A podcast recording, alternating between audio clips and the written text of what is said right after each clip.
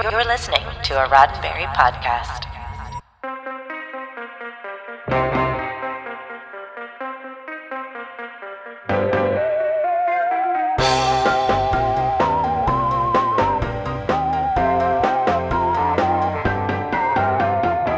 New Zealand has gotten to stand in for Middle Earth, mythological ancient Greece, and countless other fantasy settings, but 40 years ago today, for at least a few weeks, it got to star as New Zealand.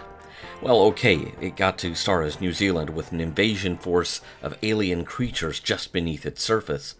I'm Earl Green, and this is your Sci Fi 5, five minutes of science fiction history for June the 1st. And today we're devoting a little bit of time to a homegrown science fiction classic from the South Pacific. It was on this day in 1981 that the TV adaptation of Maurice Gee's classic children's sci fi novel Under the Mountain premiered on television screens across New Zealand, combining a fantastic tale with local geography and folklore. The story concerns twins, a brother and sister who, at a young age, got lost, but they were returned safely to their parents thanks to the intervention of the mysterious Mr. Jones.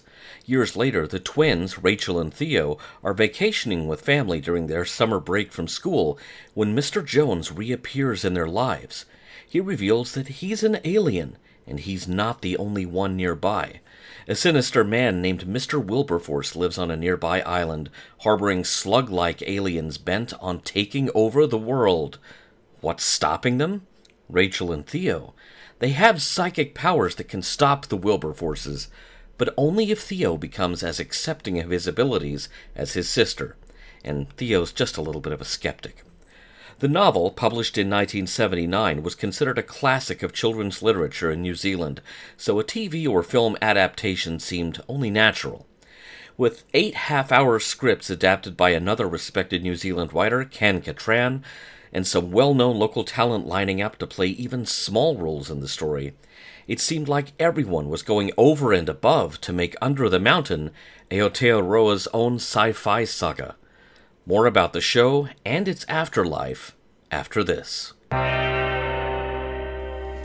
Born on this day in 1921, Batman composer na na na na na na na na Nelson Riddle.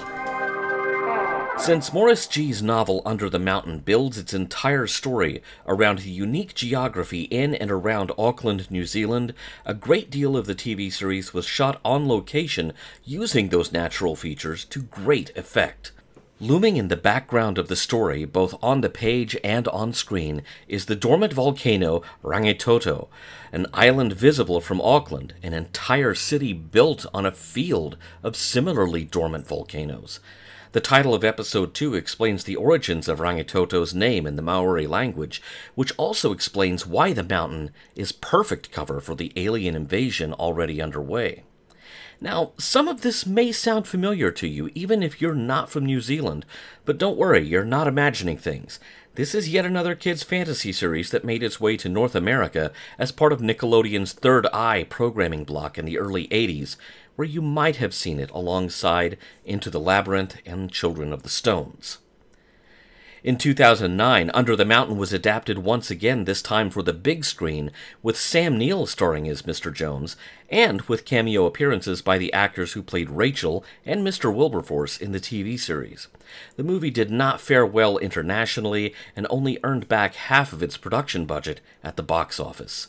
But the affection for the original novel keeps bringing the story back.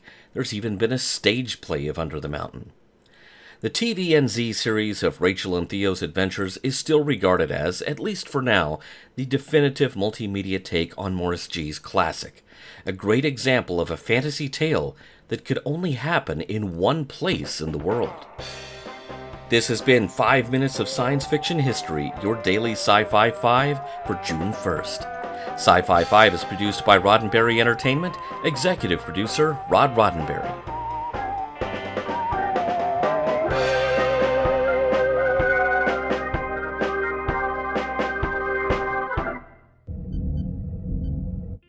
This is a Roddenberry podcast. For more great podcasts, visit podcast.roddenberry.com.